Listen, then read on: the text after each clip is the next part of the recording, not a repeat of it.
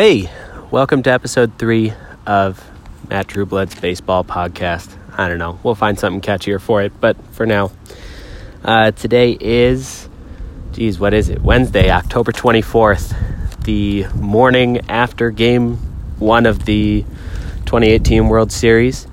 Um, you know what? Let me get this out of the way because as of today, I think the podcast is available via Apple Podcasts, and if anyone is actually listening to it as a result of that, or through any other channels.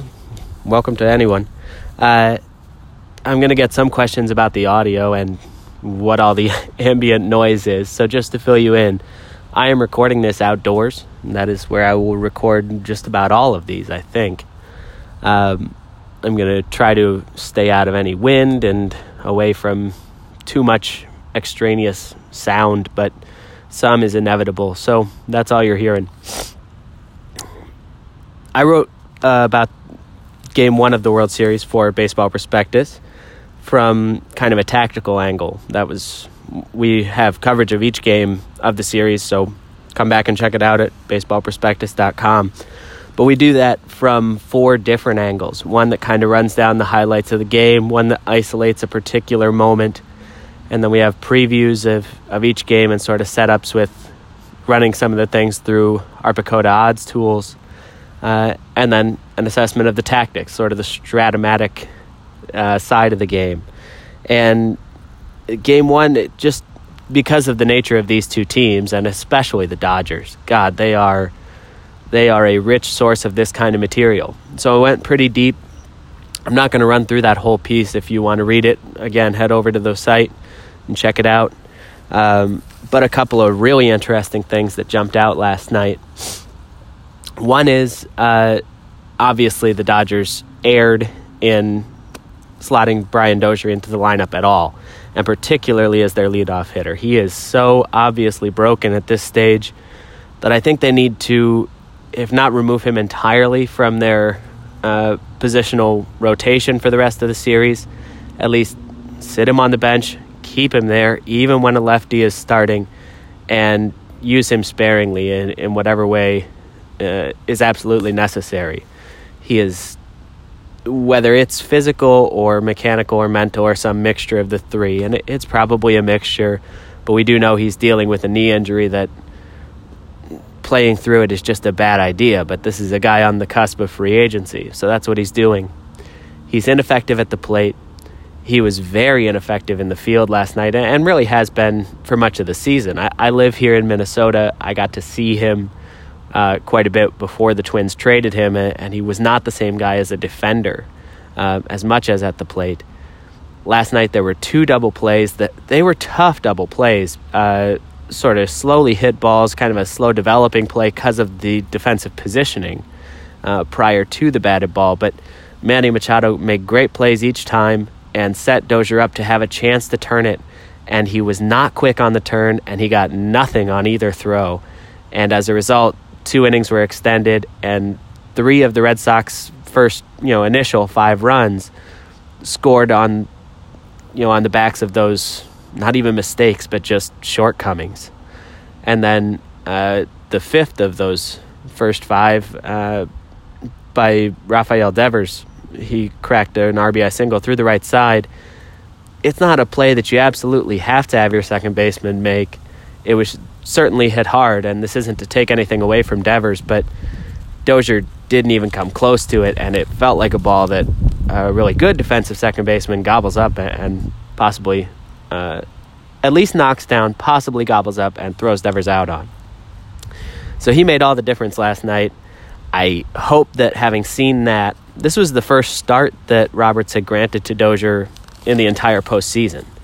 Uh, I think he was maybe gambling on some adrenaline kicking in with Dozier's first trip to the World Series, some of the time off uh, that he's gotten just by not playing as frequently throughout the uh, throughout the playoffs and the few days of rest before the series.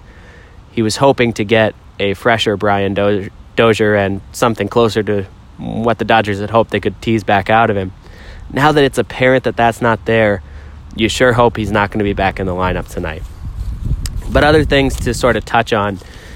it's so interesting because this is such a modular collection of position players, an incredibly uh, versatile one. I know Ben Lindbergh has written about this for The Ringer that they are, in some quantitative ways, the most modular, sort of flexible, versatile team ever. Um, and that is partially in the personnel, part of it too is just in the usage. Uh, this is a team that is utterly unafraid of the pin, pinch hitting penalty. We saw them pinch hit four times last night, and that's not even unusual at this stage. These Dodgers this year set the record for most pinch hit plate appearances by any team since 1947. Last year's team was right on their heels. The 2016 team uh, was not too far behind that. And essentially, with each season, Roberts is getting better at preparing his charges to pinch hit. Their OPS as a team when pinch hitting has risen from a calamitous number, something in the 560s in 2016, to 719 last year to 732 this year. About 30% better than an average team as pinch hitters. They're not afraid of the pinch hit penalty. They're pretty good at fighting back against it. So you're going to see them flip out a lineup again, just the way they did last night. I expect them to do it again in game two. As the Red Sox run these left handed starters out there, the answer from the Dodgers is going to be to run out a very right handed lineup and then boom, boom, boom, boom. They're going to try and bring in Cody Bellinger, Joc Pederson, Max Muncy, and Yasmani Grandal because the Red Sox, other than Eduardo Rodriguez, who pitched last night briefly, but you expect will be called upon more for a long long relief sort of stint in game three or game four. So he may be off the table tonight. And then it comes down to the Red Sox do not have a left-handed reliever that the that the Dodgers need to be afraid of. Um, now, last night I felt as though Roberts still managed a little bit with a fear of the wrong matchup for Rodriguez, uh, and you saw it in the fifth inning I don't know if he was stuck in a National League mindset or what, but the Dodgers had that chance to score. They, I believe, that was uh, with two on, and they got to this stage where David Freese was due up, and and Alex Cora lifted Chris Sale in favor of Matt Barnes, actually for Justin Turner. Then Turner got on. Now Freese was due, and Cor- and Roberts let him hit presumably because he didn't want to have to flip Freese out of the game for Bellinger in that spot and potentially have Bellinger locked into, uh, or rather, I'm sorry, for Max Muncy in that spot, and then have Muncy locked into a matchup with Rodriguez later in the game, something like that. He held off, he let Freese bat. It wasn't a terrible matchup, honestly, for Freese, who's been a good hitter against right handed pitching over his career somewhere from somewhere has come the reputation this particular fall that he's just a lefty masher. That isn't true. It's not true now, and it's never been true of him. Uh, he is a good hitter against breaking stuff, a good hitter to the opposite field. It was fine to let Freese face that righty. Um, it didn't work out at all. He struck out and looked terrible doing it, but that is that wasn't necessarily an error in judgment. It was interesting when later in the inning Roberts let Bellinger pinch hit for Chris Taylor, thereby allowing him to flip Bellinger into center field and slide Kike Hernandez over to left. That made it easier for him, you know, rearranging the lineup defensively after that half inning. But I felt like I still feel like Max Muncy is a slightly better hitter than Bellinger at this point. And honestly, he's a little less susceptible to left handed pitching than Bellinger is. I was curious to see Muncy not get a shot in that fifth. And then, of course, in the seventh inning, he did get a chance, but with a little bit lower leverage, he kind of started a rally um, when he finally pinch hit for Dozier. Um, I don't think Roberts particularly likes the idea of Muncy playing second base. I know that they are a little hamstrung if Dozier isn't really available as their second baseman. They essentially have to have Taylor or Hernandez at second, and then you know, Muncy maybe, but preferably not kind of thing, it starts to lock in some options where they aren't quite as flexible as they thought they were if Dozier isn't who they were hoping he would be. Um, still, I thought they could have been a little more aggressive about. The, you could have pinch hit twice in that fifth inning, or at least pinch hit Muncy, even knowing that it would mean flipping Freese out of the game going into the next half inning, so that you could get Bellinger out there. Um, we'll see if Roberts is any more aggressive tonight. Again, it felt like that was the smart thing to do, and maybe he hesitated to do it just a little bit because he didn't want to empty his bench too early. But in the American League, that's just not as big a deal, um, especially given that you've got a second catcher that you're going to bring into the game at some point. But Austin Barnes doesn't have necessarily have to leave the game at that point either. He's a guy who could go out and play some second base if you needed him to. So we'll see if Roberts makes any adjustments there. I thought the biggest mistake he made was not any of those pinch hitting decisions, but walking JD Martinez in the bottom of the seventh, which is where things really got away from the Dodgers. Uh, Pedro Baez had his high fastball really humming, got a strikeout on either side of Martinez's non plate appearance uh, with the high heat. The high heat from Ryan Madson is exactly what had punched Martinez out in a big spot two innings earlier. Um, to decide to walk Martinez sort of forced Roberts into a, a decision eventually between leaving Baez, who's very susceptible to left handed batters, in to face Rafael Devers, or doing what he did, going and getting Alex Wood. And that's when Cora flipped uh, Devers out for Eduardo Nunez, which isn't a terrible matchup from the Dodgers' perspective. It just played out terribly. But they kind of put themselves in that bad position by being too afraid of Martinez at a point in the game when they were already trailing by a run. And they shouldn't necessarily have been trying to minimize the likelihood of the Red Sox scoring just once more, as much as they should have been trying to minimize the likelihood of exactly what happened. Putting an extra runner on base and having that guy come around, whether it was a homer or some other big hit later in the frame. So some adjustments need to be made, but it was a really interesting cat and mouse game between two really good managers. And again, watching the Dodgers play right now is one of the most fascinating strategic exercises we've seen in in many years, just because of all the different things that they can and even actively want to do with their position players throughout a game.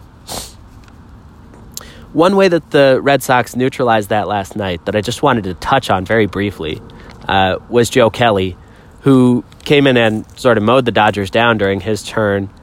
And uh, a significant part of that was with his changeup. It's a pitch that he really had not used. Last year, I think he threw it all of maybe 35 times, something really sparing. This year, it's become much more a part of his repertoire. It's even something he's occasionally comfortable throwing against righties. And some of that is down to pitch design. Uh, he's gone into the lab with that changeup and He's actually ratcheted down the spin rate on it about 150 RPM. That's a meaningful difference. With a changeup, you don't necessarily want high spin. In fact, low spin, if it can be effective with a high arm speed, is more more optimal. Um, you're giving the surface of the ball a little more time to interact with the air on its way to the plate. I'm not an expert on all the physical forces involved there, but you could see it in you know the adjustments he's made to the spin axis and then just getting that lower spin with still a very uh, very fast arm on the pitch it's become really effective for him and it's one reason why the Red Sox are even comfortable going into this series. We're even comfortable going through the trade deadline without making a trade for uh, anything like a lefty specialist. Joe Kelly can come in and get lefties out pretty consistently. We'll probably see Cora continue to try to do that with him throughout the rest of this series. Let's see. Uh, sorry.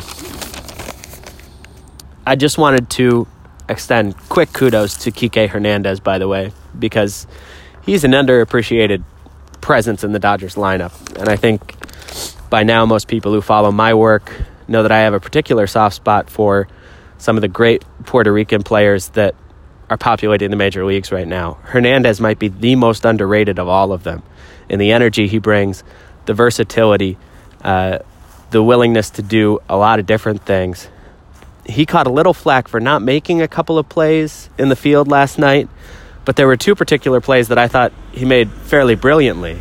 Uh, first on Martinez's deep smash that turned into a double. Uh, what was that? The fourth inning, perhaps. At any rate, it was high off the center field wall, off the garage door, in dead center. A truly elite defensive center fielder might have raced back and caught that ball, might have had the instincts and known uh, how to measure their steps and get back there and make that play. But Hernandez isn't that and has never been asked to train to be that. He's just not given enough reps in center field to expect him to make a play like that.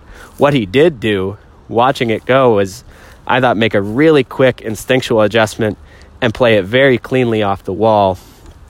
Manny Machado sort of drifted out past second base towards shallow center on that play to act as a second cutoff man if Dozier couldn't handle it or if the throw went awry.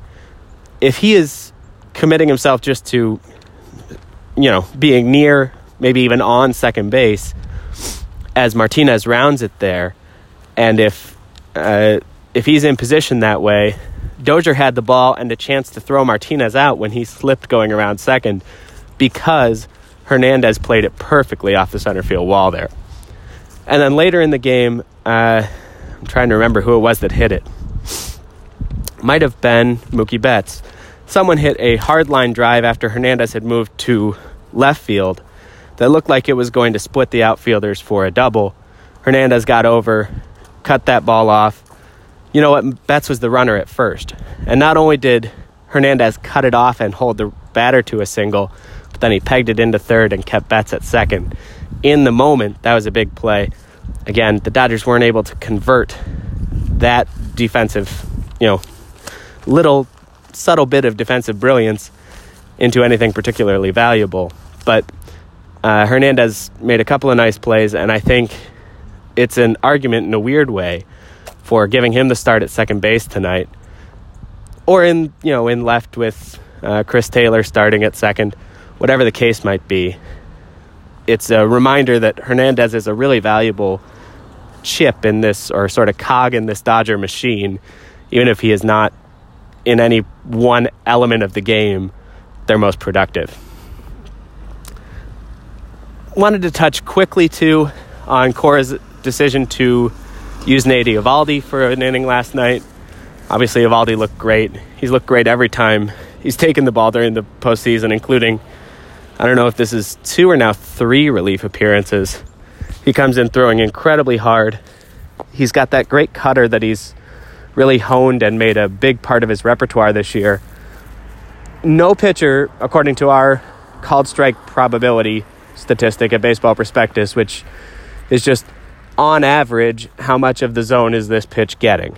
If a batter took it, what would be the likelihood of a called strike on average given all the locations that they throw the pitch to? No pitcher throws their cutter more in the strike zone than does uh, Nate Eovaldi this year. It's 61%. That means he's really attacking the zone with it. It's a vicious pitch for batters to try to contend with, knowing that he can reach back for 101 with the four seam heat. That pitch, it's not elite in terms of movement or anything, but it's hard. It plays off of his other stuff well, and the way that he can attack the zone makes it pretty devastating. Now, what really grabbed me though was Eovaldi is going to be a free agent at the end of this year.